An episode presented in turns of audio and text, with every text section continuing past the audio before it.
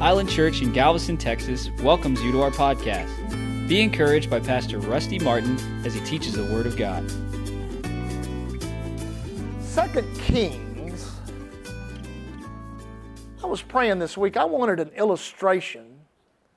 We were in Numbers 14 last week. We ended up there talking about unbelief, how it gets you out of the will of God, gets you into trouble. It always does.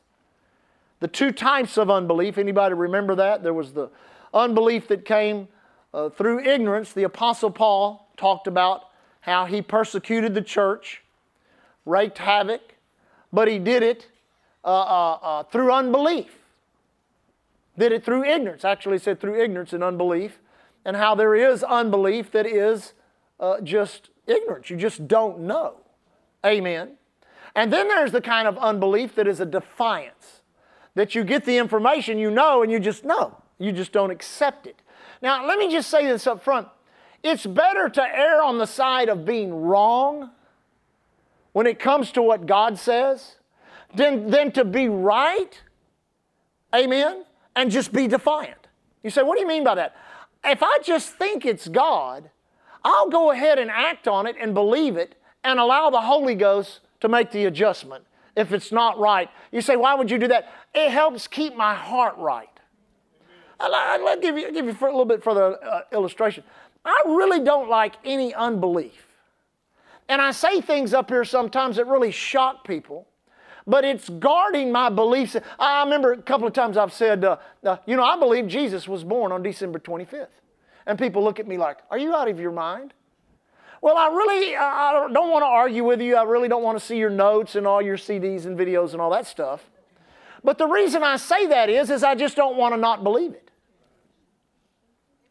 Amen. You say, what do you mean by that? I just don't, want, I just don't want to give unbelief any angle at all in my life. So there's several things that are questionable that I just believe it. I just choose to believe it instead of being like everybody else who doubts it. Because anything that you doubt like that, you're conditioning doubt into your life. Ooh, should I say that, Lord? That's why it behooves you not to lie. You say, why is that? Because if you lie and you have lying in the repertoire of your communication, you're going to have a hard time believing God. It'll make it hard for you to believe God. You say, now, why would it be hard for me to believe God? It's because you're saying something that is untrue, so you're conditioning yourself to untruths. And there's been times when people are just, oh, Pastor, you just need to, you know, give, give, you know, give up a little bit. You know, no, no, no, I'm not going to compromise the truth of the Word of God by even getting into what they call gray areas. Amen? You say, why? Because I'd rather establish truth in my life than I would open any door for doubt or unbelief. So there's unbelief because of ignorance, then there's unbelief that's just defiance. So we went over there and we looked at the children of Israel. It came time to go into the promised land. They were at a, at a place called Kadesh Barnea. And from there they sent out 12 spies and they went and spied out the land. And the Bible says 10 of them came back with what the Bible says was an evil report. And what they did is they viewed the land in their own inability. And when they saw the land in their own inability, they could not see how they could go in and get it. But they forgot God. And anything you view in your own inability, you'll always forget God. So they brought up an evil report, and the entire congregation or the nation of Israel fell into that trap. And they moaned and they groaned and they cried and, and they, you know, would God, uh, you know, we were back in Egypt, or would we die in the wilderness? And they renamed the land, amen, a land that eats us up instead of a land that flows with milk and honey, like God said. And, and they all, listen, they all ended up dying in the wilderness. Now, they made a statement would that we died in the wilderness or our children died in the wilderness instead of having to go in and possess that. And God actually said, As you have spoken in my ears, so will I do. They ended up getting what they said because that's the principle God operates by. So, the character traits of submission and humility in the kingdom of God are the strongest character traits of Christ that you can develop. But you have to be willing to do it. The Bible says to submit yourself, humble yourself. So it's an act of your own will. Amen. We talked about this the week before how people say things like, well, submission is really easy for me. Well, you don't know what it is. That's why you make statements well, submission is a real easy thing for me. No, you don't know what it is. Because things that you really have to submit to, uh, I think people get submission confused with agreement. You say, well, I agree with, you know, giving to missions. I agree with building the building. I agree with this. I agree with that. Well, that's, that's not submission. That's agreement. Submission is where you totally disagree. You totally disagree, but you still submit to it. Now, I'm not saying you need to submit to anything that's criminal, anything that's immoral, anything that's unrighteous. I'm just talking about there are things in the kingdom of God you just might not agree with. And you might, you might want to do things. You might want to, uh, you know, I'd like to do this. I'd like to do that. Why can't I do it in the church? And, and we say, well, no, you can't do it now or it's not time for that. But you, you, listen, you think, I should have the right to do that. But you've got to, listen, you've got to submit to the authority of the church and what they think you ought to do. That church is not a commune. Boy, I didn't give any amens on that one, did it? It's not. And let me say, this may really go over real big. A church is not a democracy. You say, what is it? It's a theocracy. You say, what is a theocracy? It's God's in charge. And see, then people say, well, does God just speak to the pastor? Well, what do you think? That's the same thing they said back in Israel. Does God just speak to Moses? Well, you know the answer to that? Yes. He makes one person responsible, speaks through that person, and that person has to implement it, right or wrong, good or bad, ugly or beautiful. Amen. And you must understand that doesn't mean we don't take counsel. That doesn't mean we don't listen to people. That doesn't mean we don't, uh, you know, talk uh, to other pastors, other ministers. That doesn't mean that. What that means is someone has to make a decision. Amen. And at the end of the day, you have to support that decision no matter what it is.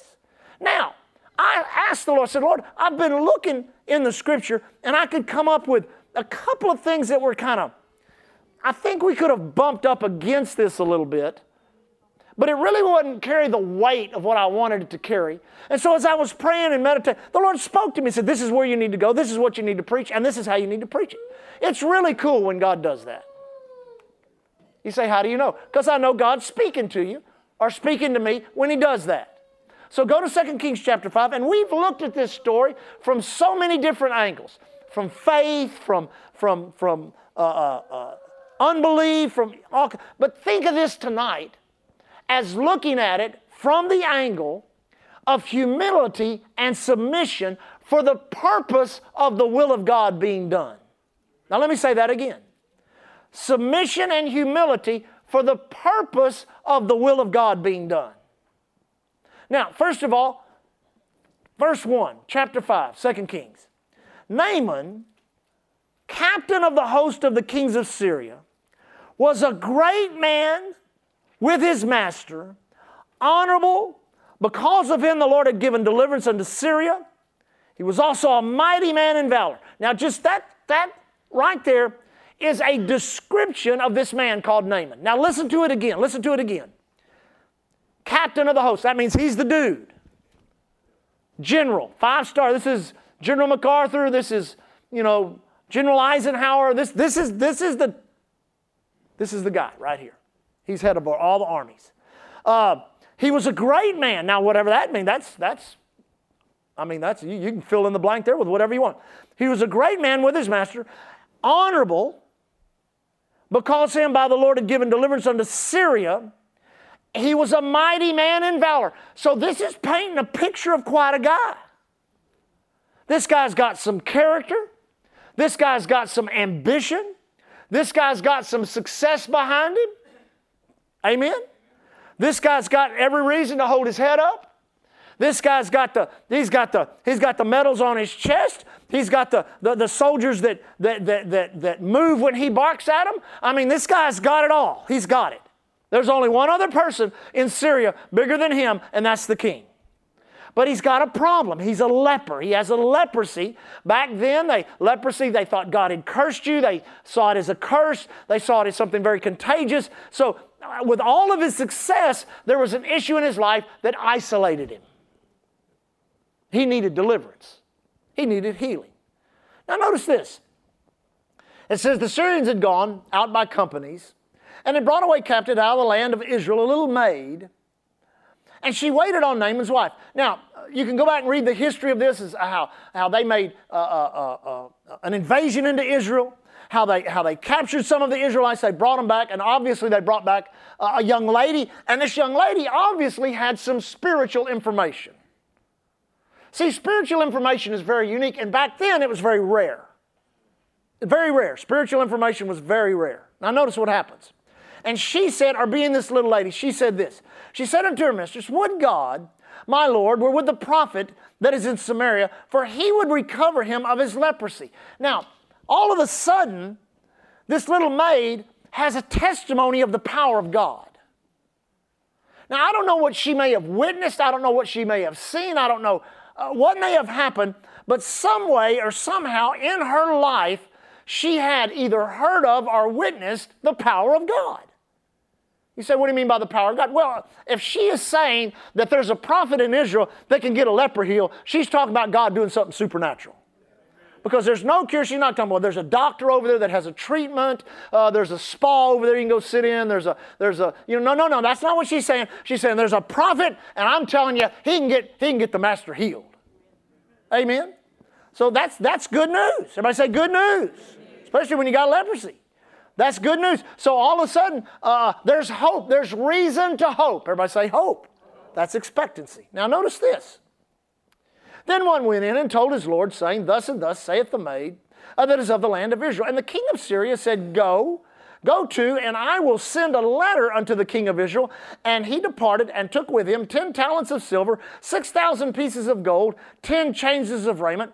And he brought the letter to the king of Israel, saying, Now when this letter is come unto thee, behold, I have therewith sent Naaman my servant to thee, that thou mayest recover him of his leprosy. Now, don't get mad at the king, don't get mad at Naaman, and don't get mad at the king of Israel. They were just following the only protocol they knew.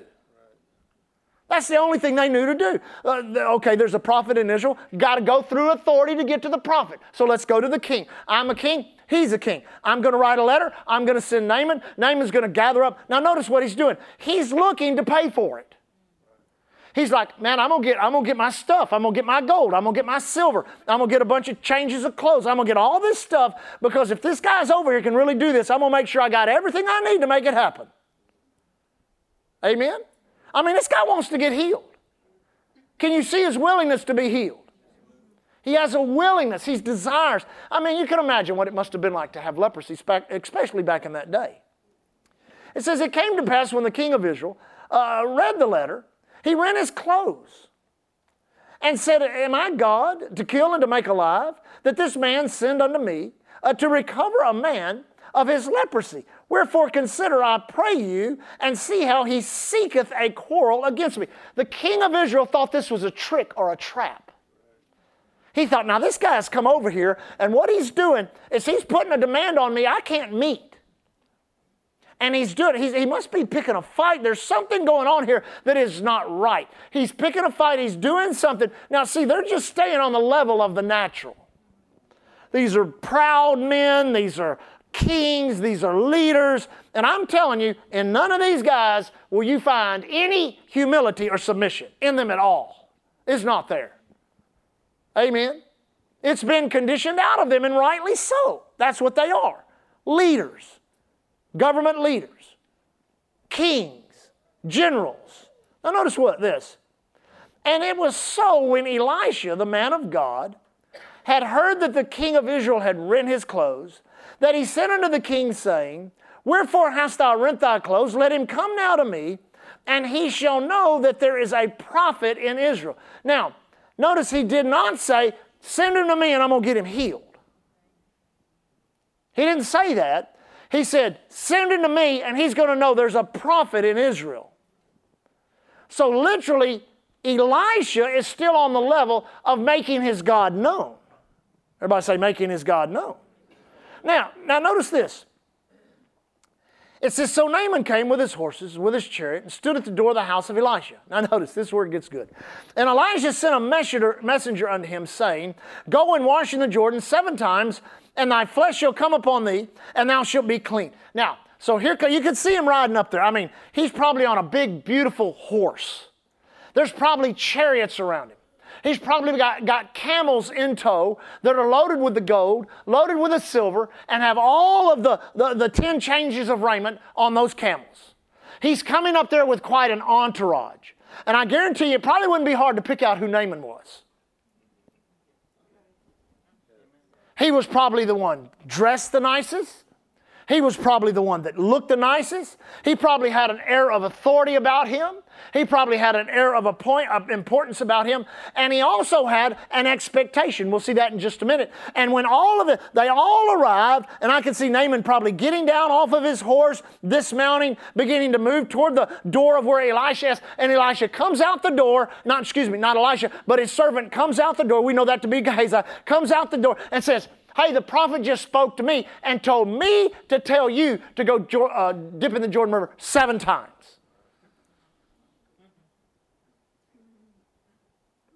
Now, the immediate response of Eli, uh, excuse me, of Naaman is something to notice.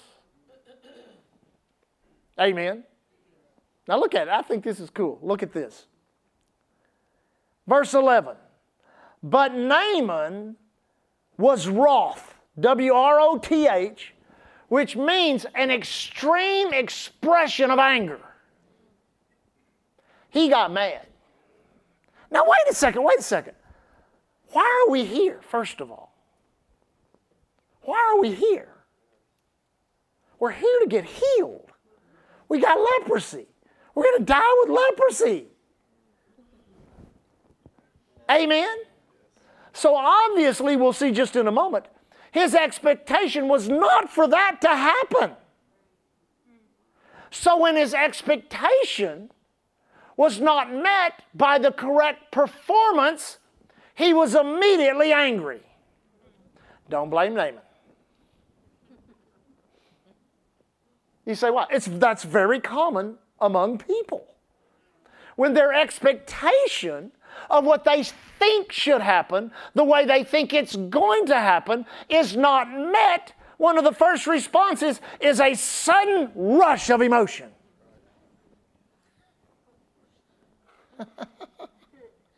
Amen? And everybody looks so holy when you say, really? Especially when it comes, now listen to me, we're studying what? How many remember what we're studying? We're studying the will of God. That is our main subject, and we're hitting all these sub sub subjects to help you stay in the will of God. Especially if you think you know something, or if you think you are somebody. Amen? You say, what do you mean by that? Every one of us, to some level or another, think we know something. And every one of us, to one level or another, think we are somebody. And whenever that is challenged, there may be a sudden rush of emotion. Amen? If you don't believe that, just let somebody off the street just walk up to you and start dressing you down.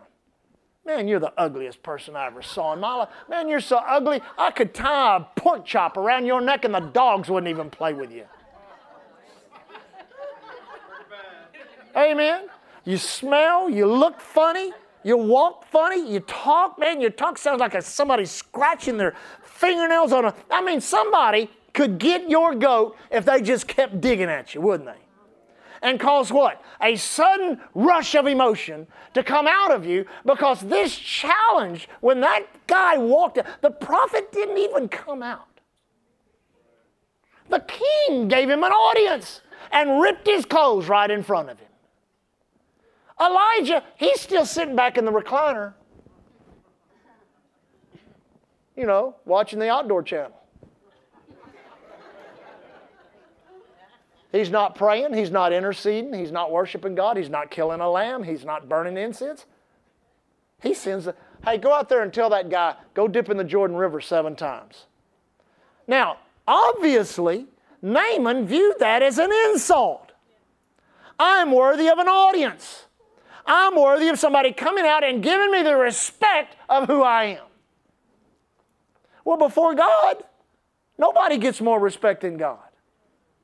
Who's trying to get you healed? The prophet has the power of God in his life to get leprosy off of you, and he has heard from God.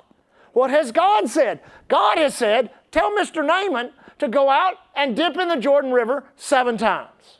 Now, notice this Naaman got mad and went away and said, Behold, I thought, so his, his thinking was twisted. Behold, I thought, he shall surely come out to me, stand and call on the name of the Lord his God, and strike his hand over the place and recover the leper. He had a pre existing idea in his mind of how things should go. He had a plan.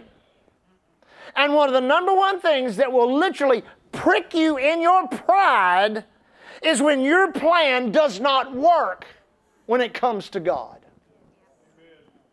God, this is how I want you to do it. I want you to do it A, B, C, D. I don't want you to move me to Galveston. I don't want you to, I don't want you to send me to the Dominican Republic. I don't want to have to go to Ireland. I don't want I don't want to. See, we come up with all these ways. We think this is how God really should do it. He should allow me to this. He should allow me to that. And then some little preacher comes out and says, Thus saith the Lord. And all of a sudden you're mad because you got it all figured out in your mind. I thought this is how God was going to do it. Amen? I mean, I've been there. I'm telling you from experience.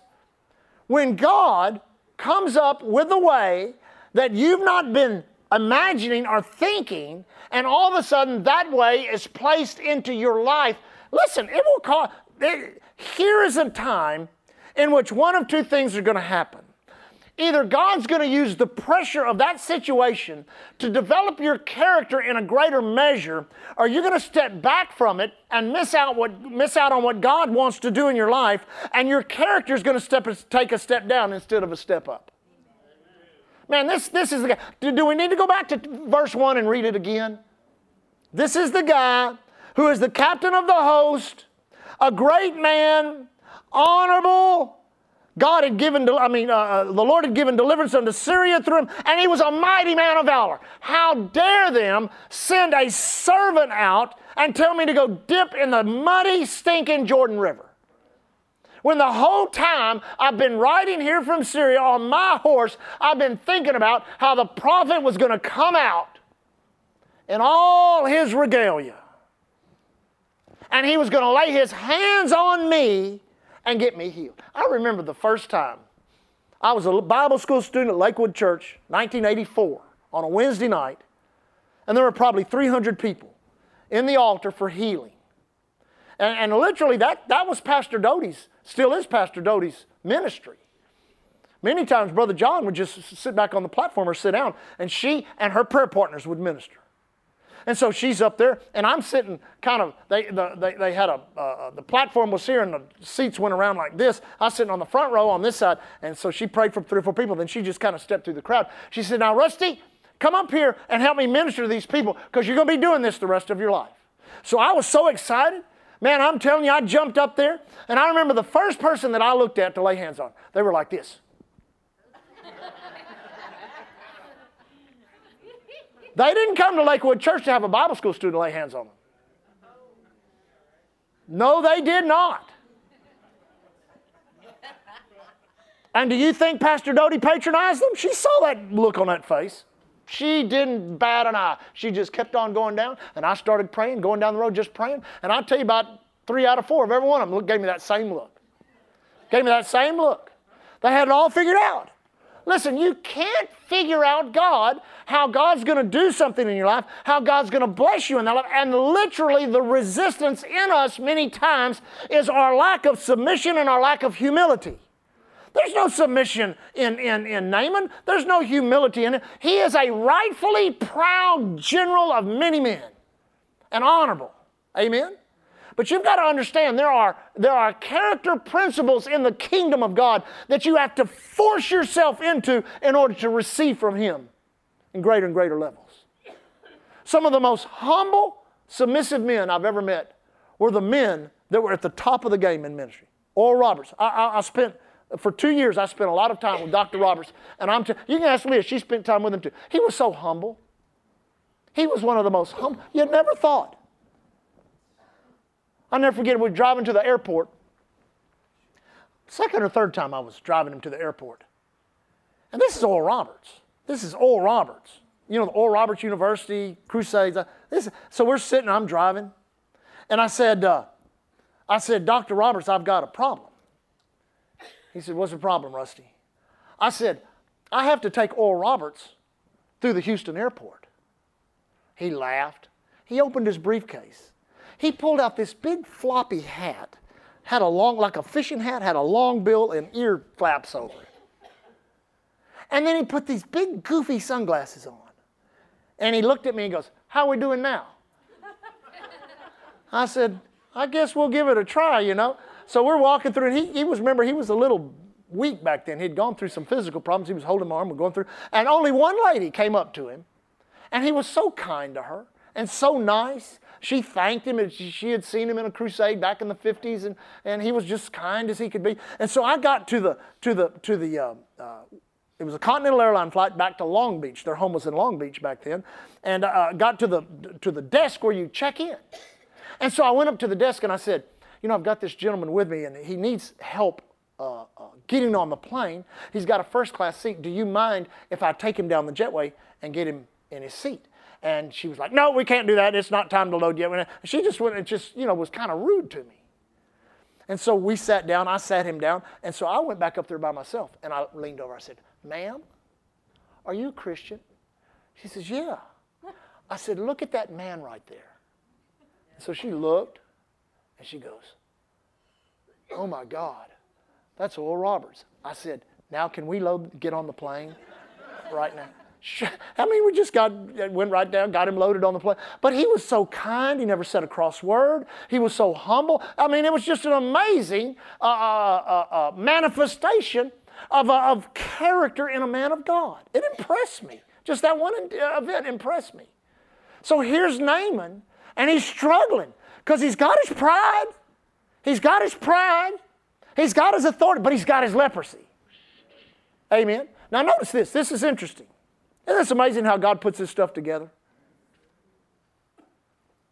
It says, uh, let me find it here.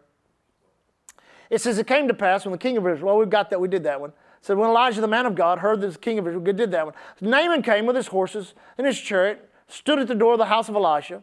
Elisha sent a messenger unto him, saying, Go wash in the Jordan seven times, thy flesh shall come again to thee, and thou shalt be healed. Naaman was wroth, went away, said, Behold, I thought, everybody say, I thought, he will surely come out to me, stand and call on the name of the Lord, his God, strike his hand over the place and recover the leper. Are not the Abana and Pharpar rivers of Damascus better than all the waters of Israel? So not only did he have a plan A, on the, on the fly, he had a plan B. Well, he should. He's a military guy. So he's used to improv- you know, improvising. You know? So he's just he's just flowing in his giftings and what he does. He says, yeah, yeah, you know, uh, okay, the Jordan, all right, I can step, you know, I'm going to take a step toward him. I'm going to take a step toward him. Can, can I go down to my own river? Now, I know he's telling me to go dip in a river. Can, can I? Well, see, if God would have compromised that, there, then it wouldn't have been seven times, it would have been three. Because that's why God doesn't change. That's why God doesn't compromise. Because He doesn't want you to try to talk Him out of the method in which He's doing what He's doing in your life. Amen. Are not the Abana and Pharpar rivers of Damascus better than the waters of Israel? May I not wash in them and be clean? So he turned and he went away in a rage. Boy, I'm telling you. Now, what was fueling that rage and what was fueling that, that, that anger was literally his defiance to what the man of God said. But it wasn't just what the man of God had said, it was what God had said. So actually, right now, he's in unbelief. He's in full on, flat out unbelief. But you know, literally, in, in, in, in an instant of time, you can go from unbelief into belief. It's not some long process of agonizing repentance. You can literally have a mindset change and go literally from unbelief right into belief. And get your miracle. Right then and there. But see, all of those, pride fights it, fear fights it, all kinds of things in our fallen human nature, which in our soul. That's why it's so important to renew your mind with the Word of God. So important to pray. So important to come to church. So important to do all those things that are the spiritual things in your life because it chops away at the pride, at the lack of submission, at the lack of humility. It chops away at that as you begin to see the benefits of, submit, of submitting and humility. You see the benefits of it. Amen? Now, notice this. This is pretty cool. It says, And his servant came near and spake unto him. Thank God for good staff, for good people that are around you. They could have just patronized him, agreed with him. Hey, man, I hear you, man. I can't believe that scene back at that prophet's house. I'm t- I've never been so offended in my life. Who, does, who do they think they are? Who do they think they? Don't they know you're Naaman? Can't they see the horse you ride? The medals on your chest? All the camels behind? Don't they know? We came prepared for this. We got plans. Amen. But here comes a servant. Now, let me tell you, you've got a servant. Let me tell you, you got a servant called the Holy Ghost. And if you learn to listen to the Holy Ghost, I'm, not, if you learn to listen to the Holy Ghost, without an edit machine in your mind. Because a lot of people got this edit machine in their mind, and the Spirit of God speaks something, and by the time it gets to your brain, it's been so twisted and contorted, it, you really can't even tell it's the Spirit of God anymore. You got to learn how to hear from God and keep it God. Keep it God. Everybody say, keep it God. That, that, I found this out a long time ago. God never speaks to me about other people. You say, what do you mean by that? You gave me a word. I'm not talking about gifts of the Spirit. When God deals with me, you know who He deals with? He deals with me. He deals with me. And when God deals with you, He deals with you. What we do many times is we pray and we talk to God and we say, Now, God, you need to deal with so and so, and you need to deal with that person and this person and that person. And then God will say something to us, and we think, Well, that's what they need to hear. No, that's what you need to hear. I don't know how many people over the years, after a message that I preach, would run up and say, I've got to get that CD. I got, ain't, ain't Bobby at home. She's got to hear this. I'm thinking, it ain't Bobby that needs it. Amen? People do it all the time. No, it's you that need to hear. Isn't it amazing how we can always analyze and flip things around and see it in the light of what someone else needs instead of seeing in the light of what we need? Thank God for the servant. Thank God for the servant. Now, here comes the servant. Listen what he says.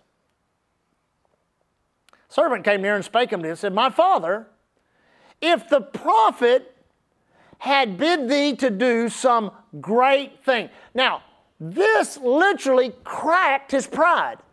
Great thing, wouldst thou not have done it? How much rather then, when he said to thee, Wash and be clean? So, what he did, I, this has to be the Spirit of God working through this servant. Because what is this guy used to doing? What is he used to doing? What is his job description? He is the doer of great things. Amen? That's why we always lean toward our strengths. But see, the enemy always attacks you in your weakness. So, what God will do is He'll just let you flounder in your strengths till you get over in the area of your weakness, because that's where God wants you humble and submitted so He can develop your character. So you won't be weak where you're weak, you'll be strong. I know the Bible says, let the weak say I'm strong, but the reason it says that is because God wants to be your strength in your life. And anywhere God is the strength of your life is a place of total dependence on Him.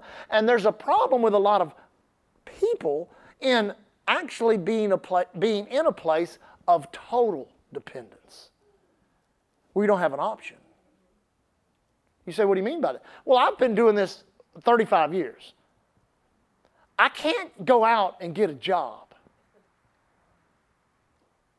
What, what kind of resume am I going to write? I've been preaching and laying hands on the sick and casting out devils for 35 years. I, would like to come work at your lumber yard. Yeah. God wants to take you so far into His will that there ain't no, there ain't no way out.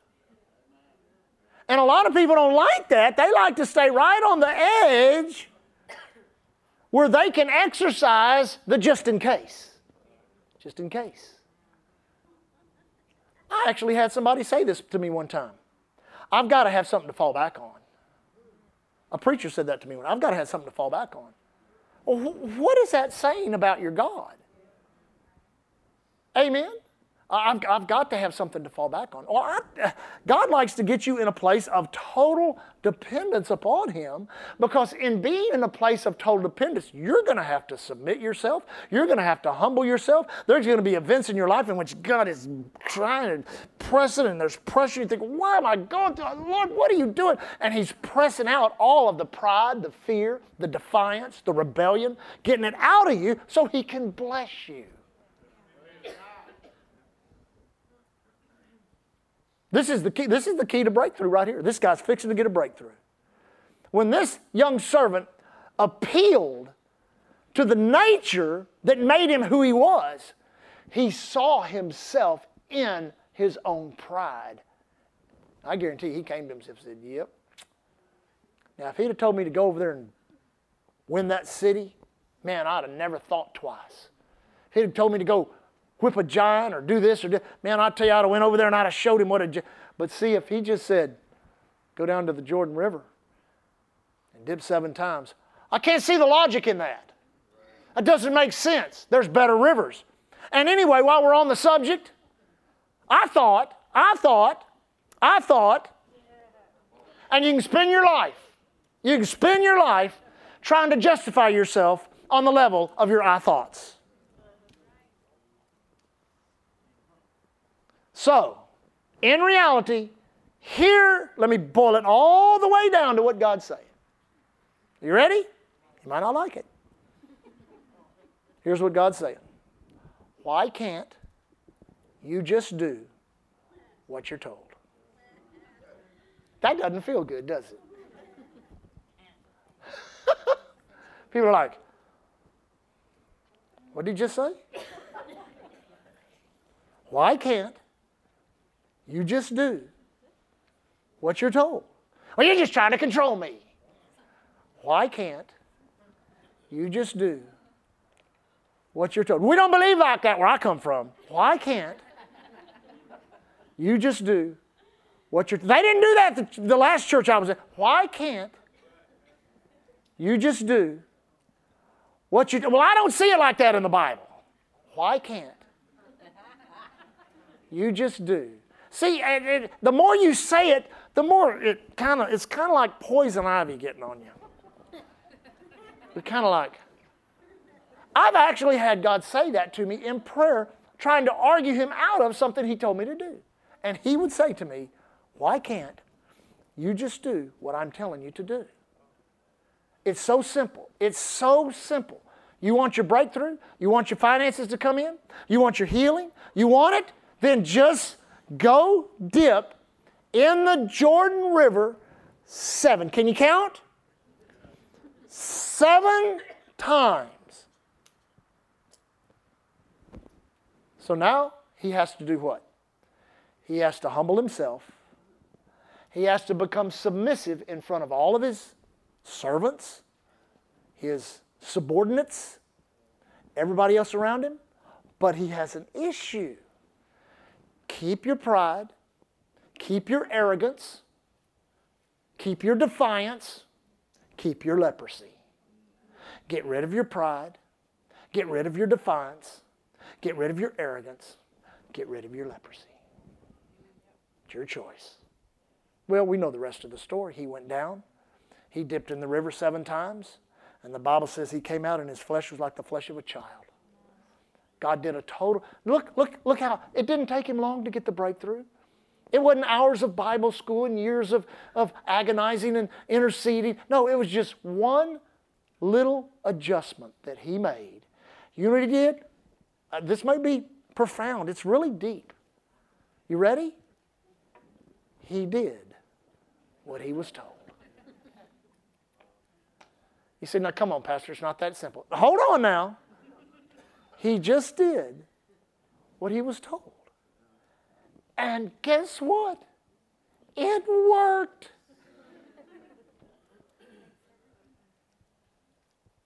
He humbled himself, submitted himself to the word of the prophet. Now, pride, you know, I've, I've heard before, you know, pride always tastes bitter when you have to swallow it. But that's all right. You'll get used to it.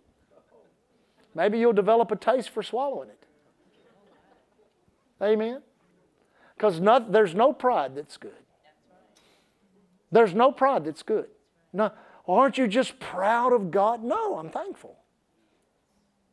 Aren't you just proud of our youth? No, I'm thankful for them.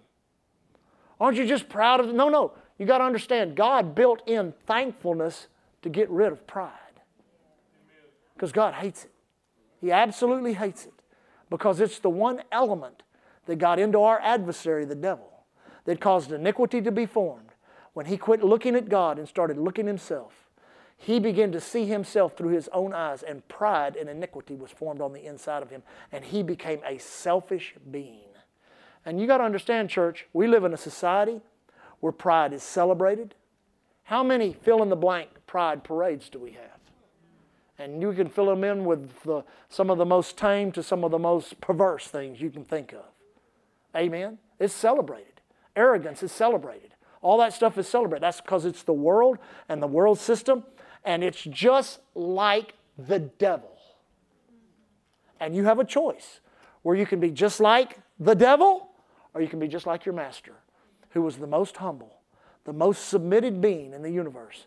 And the payoff was what? Philippians 2 Wherefore God hath highly exalted him and given him a name above every name, that at the name of Jesus every knee must bow of things in heaven, things in earth, and things under the earth. Amen? Amen. That help you tonight? Lift up your hands and worship the Lord. Father, we worship you. We thank you, Heavenly Father, for submitted, humble hearts. I can't, I can't pray for the congregation. I can't, I'm, it's for me, Father. That's where I'm focused. It's upon my own heart, for my heart to be humble for my, for my mind to be humble, for, my, for myself to be submitted to what you say. So I will be willing to just, to just do what you say, to just do what you say, to be, as it says in Isaiah, willing and obedient, so that I might eat the fat of the lamb. Everybody lift your hands. Say this out loud. Heavenly Father, areas of my life where I've been in pride, haven't been humble, haven't been submitted, I ask your forgiveness thanking you. The blood of Jesus has already cleansed me from all sin and all unrighteousness. I know, Father, humility, pride, humility, submission is not an emotion. I thank you, Father, for those character traits of my Lord and Savior being developed in me. I will humble myself. I will submit myself. I will do it to your word, O Lord. I will do it to the Spirit that is in me and upon me. And I will do it to those you place over me. Thank you, Father. My breakthrough is upon me. I will do what you say in Jesus' name. Now give the Lord a shout. Hallelujah. Stand on your feet. Father, we bless your name. Now, Lord, we thank you Lord, we've already prayed during prayer this, this, uh, this evening over our island, this weekend, all these things that go on. But Father, over the congregation, we thank you also tonight for protection, safety in this, in this weather, this fog. We declare no evil befalls us, no plague comes near our dwelling place. Thank you, Father. Whether we travel on the highways, the airways, the seaways, the railways, or any other way of travel or transportation, Thank you, Father, we're protected. And the righteous labor of our hands handling the resource that you've given us. Thank you, Father. We're not subject to accidents, trauma, terror, evil plans of wicked men or the devil himself. Thank you that we abide under the shadow of the Most High. Thank you for our team leaving tomorrow. No problems with their flights. Father, we thank you, no problem with luggage. Any tools or equipment they may need. Father, we thank you. Your grace and divine favor is upon them, that all they put their hand to will prosper that you'll give them ideas, insights, and concepts that will quicken their pace and cause the work that they do not to be a natural, but a supernatural job. Thank you for it, Father. Thank you for the door of utterance. Let us always remember we are called as your people to be ministers of reconciliation, to be ministers of restoration, to be ministers of encouragement. As we leave tonight, we walk in faith and love towards you. We walk in love toward one another. Thank you for our church. We leave as the ambassadors of Christ you've called us to be. Thanking you, Lord, here at Island Church. We're covered by the blood, empowered by the word, and anointed by the Holy Spirit. God bless you.